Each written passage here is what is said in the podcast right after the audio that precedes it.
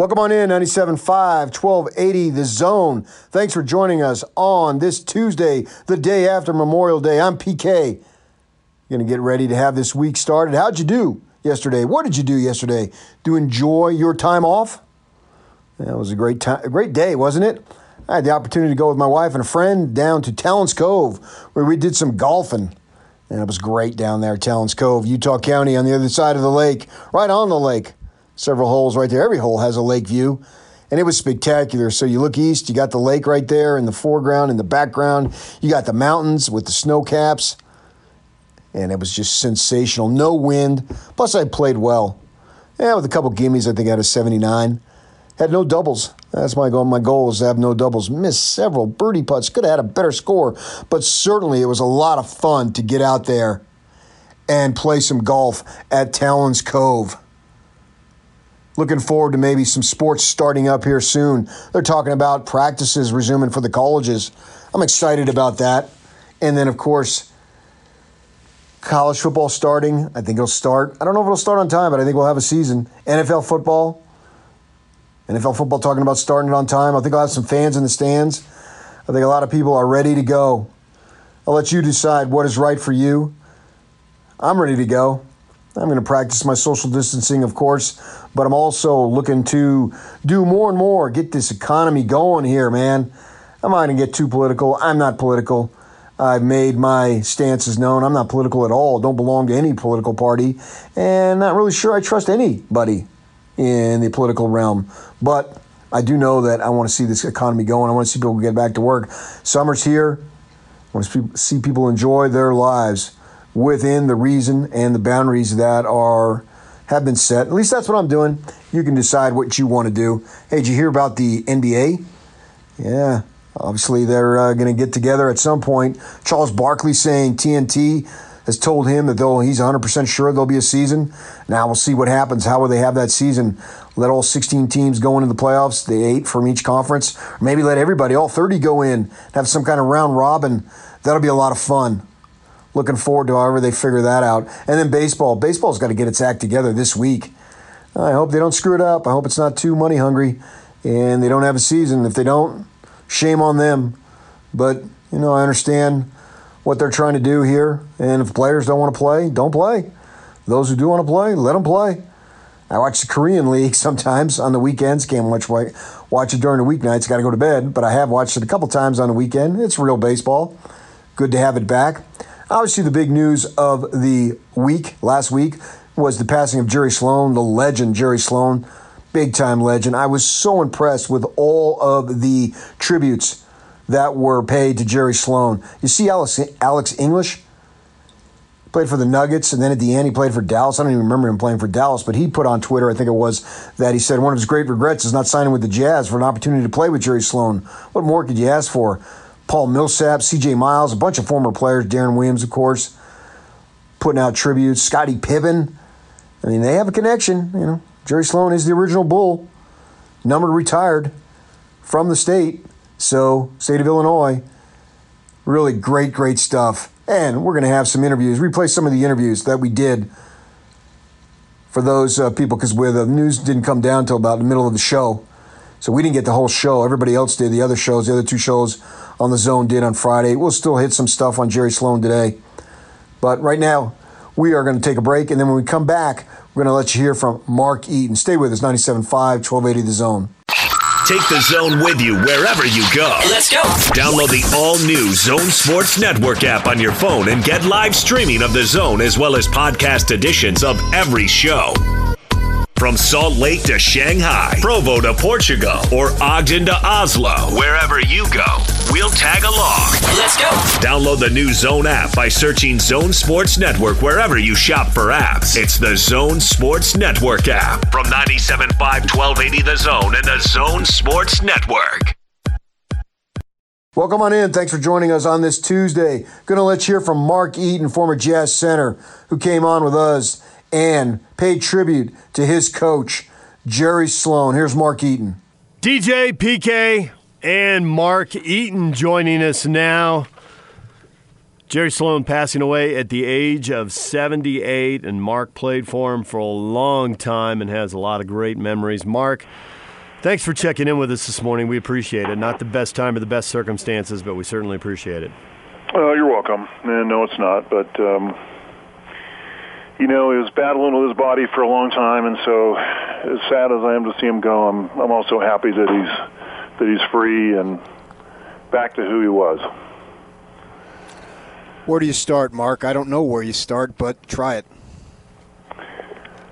Um, you know, I, I think that um, the, the what I loved about Coach was uh, just his consistency, his commitment to doing it the right way, his integrity in the locker room and on the court, and um, and and I think that he made a lot of players better. I think he helped a lot of guys along the way with his uh, toughness and. Um, and what I always appreciated about him was that you every day you came to work, it was exactly the same thing. As you guys well know, his his post game press conferences sounded like reruns each day. um, but um, but great coaches have simple, executable philosophies, and and that's how Jerry was. And um, you were either with the program or you weren't, but he wasn't changing. And I think that's what endeared him to other coaches and to the into the you know the league and the industry as, as in general was the fact that he he stuck to his principles. Um, the management and the ownership got behind him, uh, and together created some amazing results. And um, and at the same time, you know, when you got done with the game and you went out and had a beer afterwards to sit and chat with him and really be friends with him um, is a pretty rare thing in a leader. And uh, uh, and so I think that's what I really appreciated about him the, most. Uh, and he was a, a real guy. Um, you know, he's the kind of guy I could say, Coach, I'm building a fence today. Can you come help me dig some post holes? Oh yeah, sure, I'll be there. Uh, I mean, that's just um, you know that uh, that down home philosophy. And if you want to really look at his his background, go back and look at his the the Hall of Fame acceptance speech he did at, at Naismith a few years ago, and um, I think that really hits home to how he grew up and the in the difficulties he had, you know, in in being a you know from a kind of a dirt poor farming community, and and um, he just he never changed, he never wavered, and I think that's what I, I remember most. Being there for that speech, I remember how much. Uh, how much the room just settled down and quieted down and locked in on him trying to figure out who this guy was and his backstory. It was one thing to hear it. I've never been to McLeansboro. Did you ever have a reason to go there and then go outside of town where the farm actually was, where he grew up? Yeah, I've been there. Um, it's a small little farming community, community a couple hours from St. Louis in southern Illinois, and um, you know, you could just see where I grew up. I mean, it's soybean farmers and and bean farmers and and it's the kind of place where you you know you get up in the morning and go down to the diner and there's just the farmers are hanging out there and and talking about their crops and the weather and everything else. It's just uh, it was a real uh, you know I mean eye opening experience for me to see really what it was like back there and and uh, but also really helped you understand the fabric of of who he was, even if you here in Salt Lake City or elsewhere didn't really understand it or kind of wondered like, what's this guy talking about? when you go back there and see where he's from and meet the people that, you know, the friends he had for 50, 60 years, um, it's just a, it's you know, it's the, it's the you know the heartland of America. You talk about together with management created some incredible results, and obviously that management starts uh, with Larry Miller. And mm-hmm. can you describe how those two were so alike in many ways?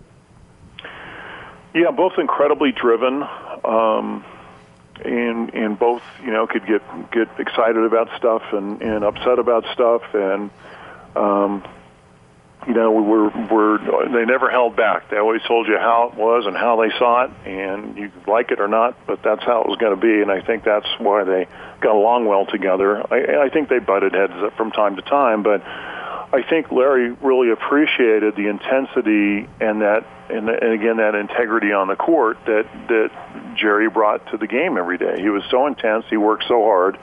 Uh, and drove his team to get everything he could out of them, and I think that's what that's why I think Larry stuck with him because um, you know as you know in pro sports it's the easiest guy to replace is the coach, right? And yeah. um, so Uh, and, and Jerry was always cognizant of that. Uh, and, and Larry, I think, went the extra mile to say, we're here with you, Jerry. We got you. He knew he wasn't going to find a better coach. Um, and that Jerry was the man for the job, and that's why he stuck with him so many years, and, and really in an unprecedented fashion in all of pro sports. I, if I recall, when he retired, he was the longest tenured coach in professional sports. Um, and, and it was largely due in part, which Jerry always gave a lot of credit to, to the ownership of the team. So Jerry clearly wore well on a lot of people because of the long association, obviously with uh, Larry Miller, and then the long association with John and Karl. And he people saw the combative, competitive side during games when he'd be hollering about whatever at a player or ref. But can you share some more stories about?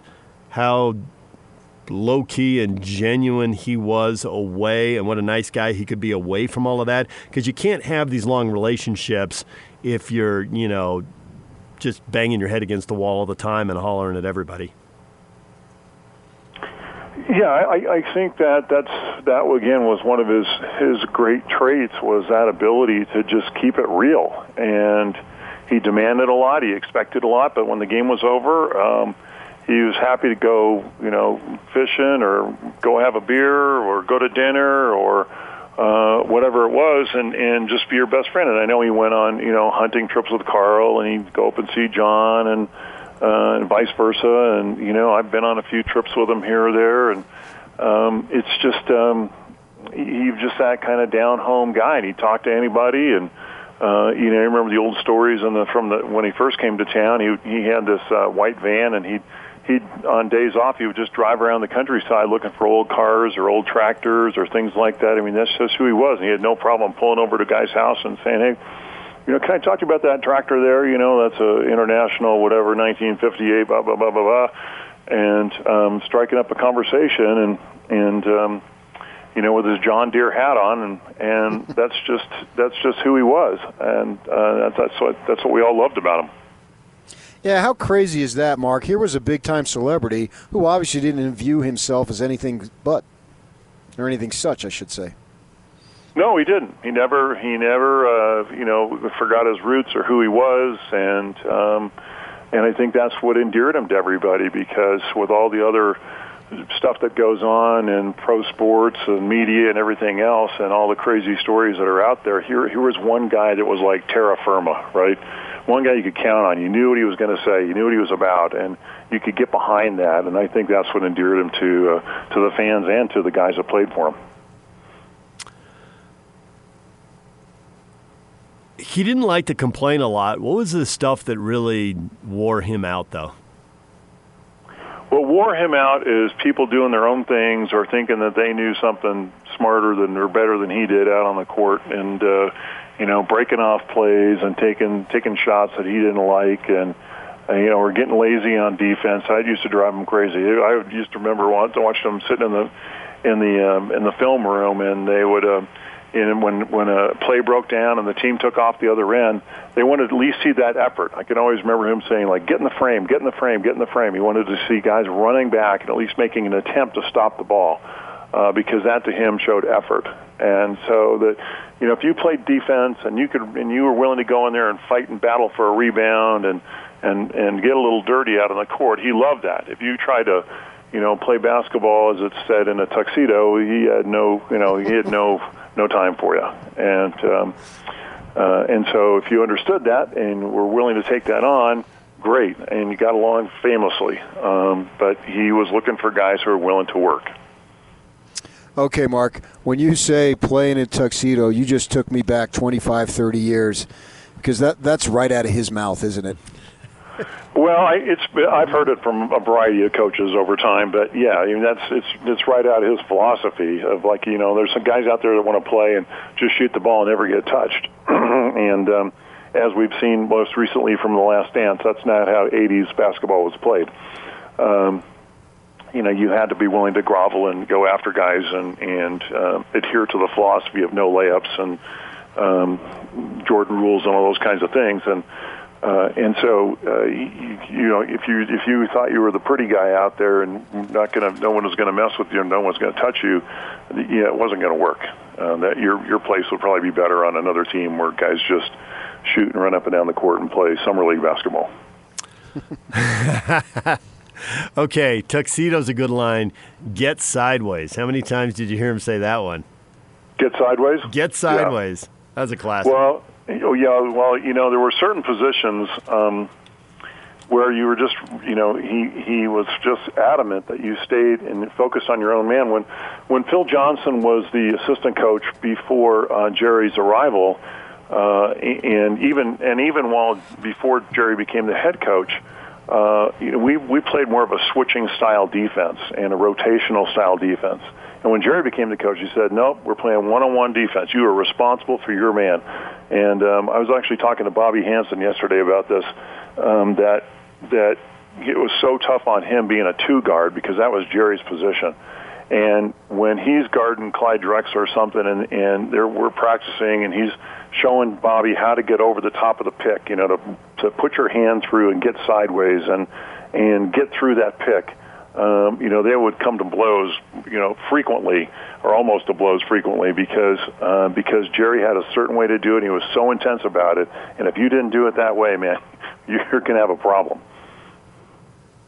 How was he able to get so much out of everybody? Didn't matter if you were an end of the bench guy to two Hall of Famers. Because he took the time to get to know the players.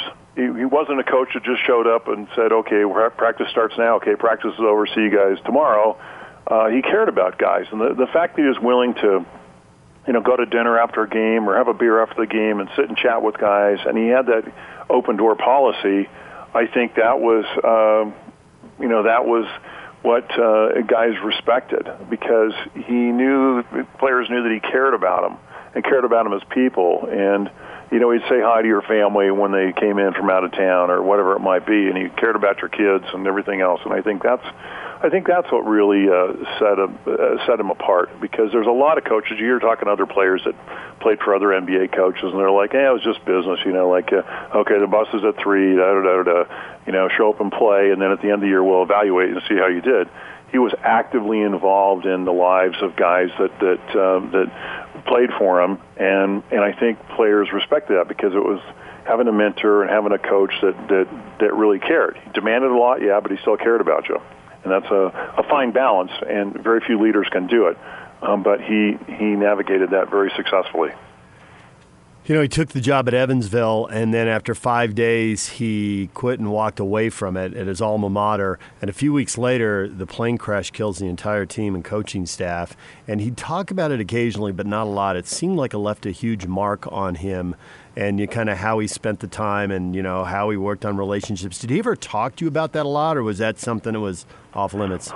No, I, I, I know that, that it did affect him deeply, and just like you guys, he would say something occasionally about it, but I never I never went there with him. Uh, I know it was a traumatic thing, and and uh, uh, and I think it maybe reset his purpose or reset his outlook of how he um, how he felt fortunate and. Um, and also uh, I think doubled down on his humility of who he was, uh, and, and maybe gave him a, a different appreciation as an event like that would for life. Um, but um, I, I never really uh, got into that with him. You know I found amazing as the years have gone by, players who have maybe had some well, tough times. I don't want to say altercations, but you know maybe didn't get along, and the Deron Williams one is obvious. It seems like all these guys have come out and to, to an extent, uh, basically apologized and said, you know, almost like a parent. Okay, when I became a parent, then I learned what my parents were trying to do as they taught me, and I've seen that from players as they've gone on and grown up and, and left the game and all that. And, and to me, and I want to get your thought on it, it says a lot about what they think of Jerry Sloan that years later they were able to reflect on it and do it positively. Yeah, I, I think that's that's very true, and um, you know, you have a tendency when you're an athlete, uh, and sometimes life in general, so your ego gets the best of you, right? And you think you yeah. are the hot stuff when you show up here and ready to play, and no coach is going to tell me something, and maybe that's a result of other coaches or other teams you played on. uh, that you think it's just going to be uh, you know the same here, and and Jerry challenges you, and you don't like it, and then you end up parting ways. Then years later, yeah, you do you you have a recognition, like you say, you get in some other situation or being a parent, whatever it is, and you say, wow, you know, Jerry had some some pretty good philosophies about life and probably something I should pay attention to and wow I really appreciate it much more now than I did when I was actually a player and I and I think we we definitely saw that in the in the case of D Will uh, you know his willingness to come back and try and make amends with coach and um, uh, so you know again it's just a, it's just that endearing quality about him that uh, as tough as he was you know you if you followed what he did the results would be positive you know, a lot of fans love to hear from uh, you know John and Karl because they're so you know they're so linked. But uh, I know those guys the last couple days have stayed away from requests on any reflections or thoughts or anything. Um, can you talk a little bit about how hard it is on those guys because they're, they're staying quiet for a reason? Well, I mean, a good portion of their adult life spent with Jerry, and and um, you know, obviously, I mean you know, Karl played oh, what 18 years for the Jazz, and I think well, John probably the same or seven. I can't remember exactly how many years it is. It was forever. Um, I played with those guys for like nine years, and they still played another 10 years after that. Uh, so they spent a good portion of their life with that with that man, and they're and it's family. I mean, you're together seven days a week for seven months uh, a year, and uh, or longer, depending on the playoffs, and uh, you get to know each other. Uh, and uh, so I know it's been very difficult on them, and I know they they both had the opportunity to, to, to see him in the last few weeks. Um, uh, but uh, you know, I can't I can't imagine what it's like for those guys because they you know they had a whole even deeper relationship than I did with Coach just just from the sheer fact that they spent ten more years together on a daily basis. he really set the foundation for this Jazz franchise. If the Jazz franchise is around for hundred more years, whatever it might be, don't you think that we can trace stuff back to Larry Miller and Jerry Sloan and, and really you and, and, and Stockton Malone basically forever? Yeah, I think the the culture of the team and what the team is known for has always is is based in that. It's, it's that's the foundation of who the Utah Jazz are. It's those early years when you know, Frank convinced us that, that defense was more important than offense and trying to change the culture of the team to play aggressively and run on opportunity. And then, and then Jerry, and that sets the foundation. We start winning and, be, you know, go from a, a doormat of the NBA to a, a team of respectability. And then Jerry coming in and saying, okay, now we're going to turn up the heat. Now we're going to take it to the next level. And I'm going to demand more from you guys every day. And, um, and then all those great years of, of playoff runs and going to the finals and everything else, yeah, it just kind of cemented that in. Is that that's who the Jazz is? And I think all the, you know, the the, the teams that came after that, uh, I think uh, have to live up to that standard. And I think that's what the fans are looking for. And and you see it. I watch it in the stands, even you know with the team today uh, when great defensive plays happen, when guys grovel on the floor for the ball, when somebody makes a steal or a block shot, means fans stand up. They give them a standing ovation. Like that's the effort they want to see, and all that is steeped back in the philosophy that was started back in the '80s. Mark, hard time to come on the air, but uh, you shared a lot of uh, good stories, and we really appreciate your time. And uh, I know you were close with Jerry, so sorry for the loss here. Condolences, obviously. Well, well, thank you very much, guys. He was a great man, and sorely missed, and at the same time, again, I'm, I'm happy he's in a better place. Thanks, Mark. Okay, guys. That's Mark Eaton. Coming up, coming up next, let you hear from Jerry Sloan's right hand man, the man himself, Phil Johnson. Stay with us, 97.5, 1280 The Zone. Take the zone with you wherever you go. Let's go. Download the all new Zone Sports Network app on your phone and get live streaming of the zone as well as podcast editions of every show. From Salt Lake to Shanghai, Provo to Portugal, or Ogden to Oslo, wherever you go, we'll tag along. Let's go. Download the new Zone app by searching Zone Sports Network wherever you shop for apps. It's the Zone Sports Network app from 97.5 1280 The Zone and the Zone Sports Network. DJ PK, and we are joined now by Phil Johnson, longtime Jazz assistant coach, also former coach of the year in the NBA, and head coach with the Kings, and of course Jerry's longtime tag team partner. Uh, before we get to the, some of the great memories, first condolences, Phil, because obviously you and Jerry were very close.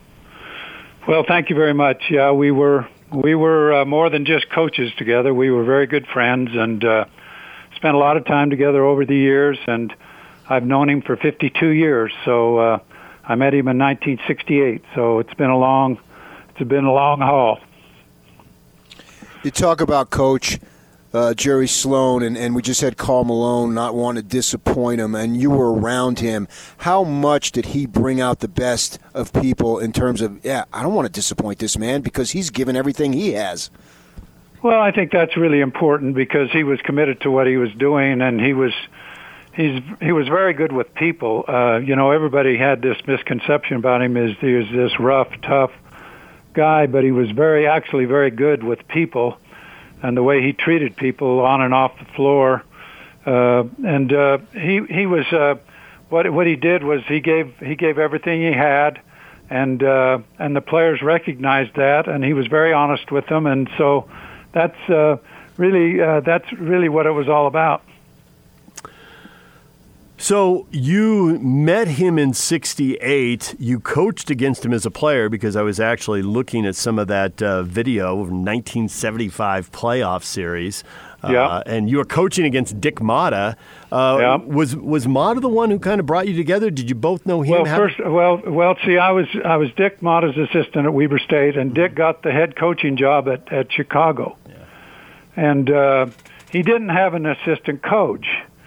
And so uh, when he started training camp and rookie camp and training camp, uh, I went back and was actually his assistant. So I coached the team. So that's when I meet, met Jerry. I was really, really an assistant coach uh, with the Bulls uh, while I was head coach at uh, with Weber State because it would happen in the fall, and I'd just go back for a couple of weeks uh, and help him with training camp. And so that's when I met Jerry. I had the opportunity to go with you guys down there to Mexico for a couple of times and being around him. You talk about how he treated people. He was a big time celebrity, but you're absolutely right. And I'm not sure people realized how funny he was and how conversational he was. Could you amplify that a little bit?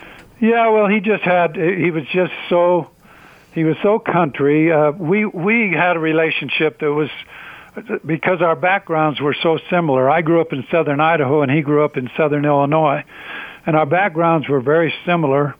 And we were just uh, kind of country, and uh, that's why we hit it off so well. And and he had a lot of uh, old homespun uh, stories to tell, and this and that about growing up, and and uh, he he had a, a great sense of humor. I think of all the things I miss from co- uh, from being around uh, was not is not the coaching day to day of coaching players. It was being around the coaches and how much in, we enjoyed talking and exchanging stories and and having a uh, you know uh, uh, conversations about what happened to us and things that happened. And it was always good. And he was very good at that. He was uh, he was very good to people and he was uh, he was always open to talk to them McLeansboro, Illinois, although uh, reading up on Jerry, was actually from uh, 16 miles outside of McLeansboro, a little place called Gobbler's Knob, and he was one of 10 kids. His dad passed away when he was four. Uh, as he said in his Hall of Fame speech, it was a one room schoolhouse, and the teacher was the basketball coach.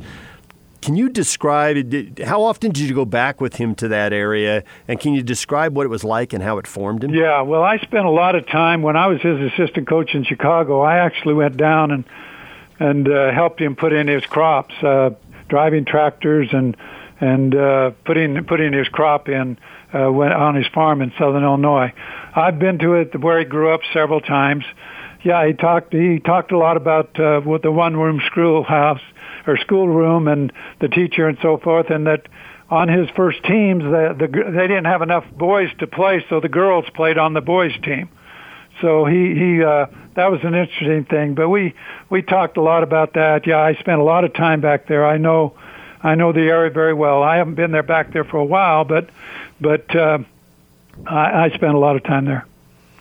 Also, Coach, in trying to explain how Jerry Sloan was an ambassador for the NBA, I think is so understated and it's not appreciated because you got some of these coaches that don't want to be bothered and they give uh, brief answers and whatnot. Jerry Sloan sold the NBA at all times in his interviews, never ducked anything. Could you amplify that too? Well, that was the thing about him. See, he was uh, called the original Bull when he went to Chicago he was the first player picked in the expansion draft. Johnny Kerr had played with him in Baltimore, and Johnny Kerr became the head coach of the expansion Chicago Bulls.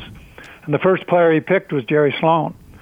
And Jerry went to Chicago, and here's a here's a country boy from Southern Illinois, and he would spend time with the press. The press loved him because he, win or lose, he would he would talk to them and explain what happened during the game, and so really had such a great reputation with the press, and that carried over into the with the people. So the people uh, really appreciated him because of his openness and the way he talked. And so many players of that day, if they, if if you lost, several of them would just go in the shower and wouldn't talk to the press. well, see, he was he was very open and and did a good job with that.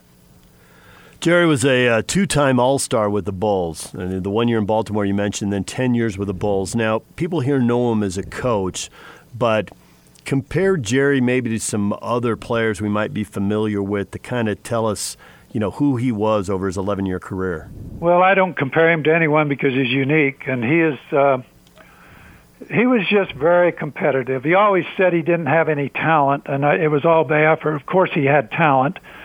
He had uh, he had tremendous instincts and uh, tremendous uh, drive and toughness. One of the best defenders I ever saw play basketball, uh, and probably the greatest offensive rebounder I've ever seen from the guard position. He was just relentless. He had great hands, uh, great vision. Uh, defensively, he was uh, he was just unbelievable, and offensively, he was uh, he was somewhat of a streak shooter. I, he was he was he would really utilize the offense uh, a great deal. He would come off the screens, get open using the offense, and that's where when Dick Motta came to coach them, he, he instigated and installed an offense that was involved with setting screens and first of all he would set good screens and second of all he would come off screens very well and so he utilized that offensively and so he was just a really good basketball player, and he he could dominate players defensively. There are several players that didn't want to see him coming because he was something else defensively. I think one of the amazing things, and there's we can we can have you on the phone here for the next ten hours and talk about all the amazing things. But to me, one of the amazing things is when he was coaching the Jazz all those years, how he took guys who were role players, put them in positions to succeed to the point where they went other places they weren't nearly as effective. And I have to obviously include you in that list because you were right there. Explain how you guys were able to take guys who really didn't have a whole lot of value to other teams in the league, but when they were with the the Jazz had a ton of value. Well, you know, we had really good players here at the time, and so they, they uh, a lot wasn't expected of several of those guys you're talking about, and so you could utilize what they could do because you didn't need a, an all-around great player because you had some very a couple of really good basketball players in John and Karl, obviously, and so that that's really part of it is utilizing the the specific skill that they they might have and that helps your team. And so that's that's that's the, you recognize that and try to utilize that with your team. And so that's what happened with several guys.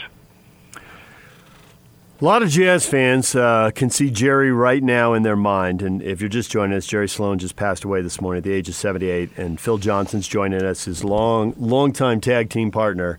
And a lot of Jazz fans can close their eyes and see Jerry just going off on referees or players. But he had a side of him that was really a softer side. And I talked to uh, the longtime NBA coaches as they came through this year, gathering their thoughts on Jerry. And Rick Carlisle I mean, now he's won the championship with the Mavericks, and he's kind of a made guy in Dallas. But he got really reflective and told this story about how Jerry basically opened a training camp to him when he'd gotten fired and he was between jobs. And I kind of thought that was Jerry going back on his Bulls experience. He had to be a little lost when the Bulls uh, let him go as head coach. Can you talk a little bit about the, the softer side and the way he would look out for someone in a situation the way Rick was? Yeah, well, I, you know, I just, I, I just knew, I knew all sides of him, and uh, the way he treated people, uh, he would, uh, how he treated the ushers at at the with the Jazz, or the custodians, or or people that uh, a lot of times uh, celebrities just walk by, but uh, he was very open to talk to everyone.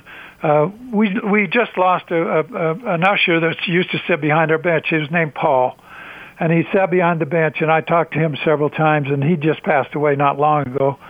And uh, how how Jerry treated him, and how he treated uh, the people involved. That's just how he was. He was very considerate of other people, and he uh, definitely had a soft side. And uh, uh, but uh, the the thing people saw was how he he he was competitive during the game. Well, rarely did he get on players that much, honestly. I mean, he was. Uh, I mean, yeah, he'd get in some players sometimes, but the 90% of the time there was it was uh, very talking to them, trying to get them to do what was necessary and so forth. So, really, there's uh, every person has all sides to them, obviously, but he was he was very good with that. So, anyway.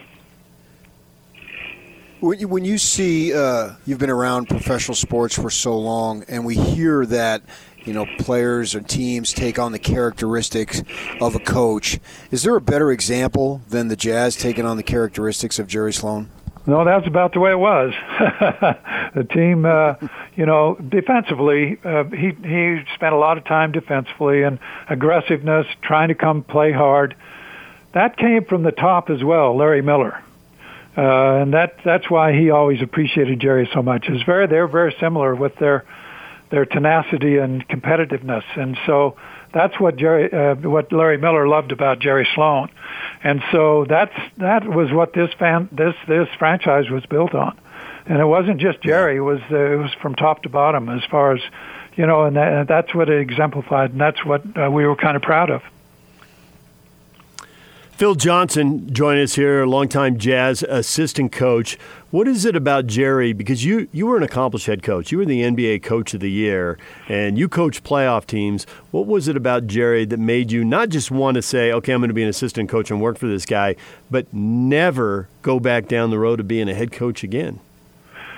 Well, uh, you know, we, there was a commitment uh, by both of us. Uh, we were very loyal to each other. He knew and trusted me he knew I was going to uh, whatever I had on my mind. I was going to tell him. I was not going to go behind his back and try to to, to sway someone else by how much I knew talking to someone else. If I had something, I was going to talk to him about it, and he was the same way with me. So we had a, a unbelievable relationship from that standpoint, and we just got along. Uh, we we became really good friends over the years, more than just coaches, and just really good friends, and. Uh, so that's uh, that's the part that, that that that I'm that I'm going to miss is that relationship. Of course, over the last since we quit coaching, I obviously didn't have as much time with him, and so uh, you know we didn't spend nearly as much time together. Uh, but uh, the Jerry we knew uh, trying to left us uh, several several months ago, actually, because he just wasn't the same uh, and so forth. But uh, when I would go talk to him, he could remember things and so forth the last time I was able to see him a couple of days ago, he was unresponsive as far as seeing me and uh, knowing I was there. Uh, but uh, but I got a chance to see him before he passed away. How did you know when? Oop! I better get up off this bench and go save Jerry because he's in trouble. Uh, I had an instinct about it. I kind of knew him, and I really didn't want to take over the team at that point in the game, you know. So uh, I, I really would rather have him be there. So, uh, yeah, it was uh, it was part of the job, and that's what a lot of people remember me for. But uh, I did a little bit more than that. yes, sure, certainly. You know, I always thought that one thing, uh, you know, there's so many good memories of Jerry that come uh, flooding back, but his Hall of Fame speech, you know, that just by its nature, the Hall of Fame, right? That crowd's going to be diverse. It's going to be white. It's going to be black. It's going to be centri- city. It's going to be country. It's going to be young. It's going to be old. It's going to be people who grew up in the U.S., but it's going to be people who grew up all over the world. And I thought as Jerry told his story, on the one hand, you know, people knew him in the finals and the Bulls and all that, but people also didn't know him because he was away in Salt Lake City. And I thought he really held the room that night. It got very quiet in there as people kind of absorbed, you know, who is this guy and how did he, he get there? Yeah. I, don't, I don't think we think of Jerry as a public speaker, but man, he really Yeah. owned the room that night. Yeah, he he had uh, he had a couple of great mentors. His his college coach, Arad McCutchan, and he gave him a huge amount of credit. And Dick Motta, he patterned the way he coached a great deal after uh, after playing with Dick, and really respected him. And so, yeah, he was. Uh, a lot of people didn't think he was a, you know, I mean, they didn't realize that he was a very good speaker, and he that that day was very. He gave a lot of credit to a lot of people, and that was what was great about it. When when you're coaching, you come across people from all walks of uh, backgrounds, and as you get older, the age gap. I mean, the players basically age wise stay the same, but you don't. You age. How was he able to keep that connection as the players remained basically in their 20s and early 30s, and he grew older? Well, that's uh, that's a difficult thing to do, and you have to adjust your game and uh, the way you coach a little bit as time goes on. But he really didn't change a lot. They knew that coming in that we were going to be kind of old school, and uh, but he was he was very good with young players. Uh, he gave them great advice on on how to uh, take care of themselves and get ready to play that type of thing. He was very good with young players, and so he just developed over the years, and his coaching just just uh, it it, uh, changed as as ti- as the times changed a little bit, but his basic his basic uh, philosophy stayed the same. Uh, Phil, anything else you want to tell us about Jerry? You got you got a gazillion memories, and you got more stories than that probably. But uh, just anything you want to share about Jerry? Well, I just uh, people should know that uh, he he uh, lived a good life, had a good life, uh, you know, and uh, had uh, he came from a very tough background. He lost his his his father when he was about four years old, and never knew his dad. So his bro- older brothers and his mother basically raised him, and and how he he achieved what he achieved uh, by uh, going and having some tough times and and getting fired a couple of times and this and that and uh, so it was uh, it just the way he uh, he achieved the things he did and uh, I have great memories and uh, I'll live with those the rest of my life.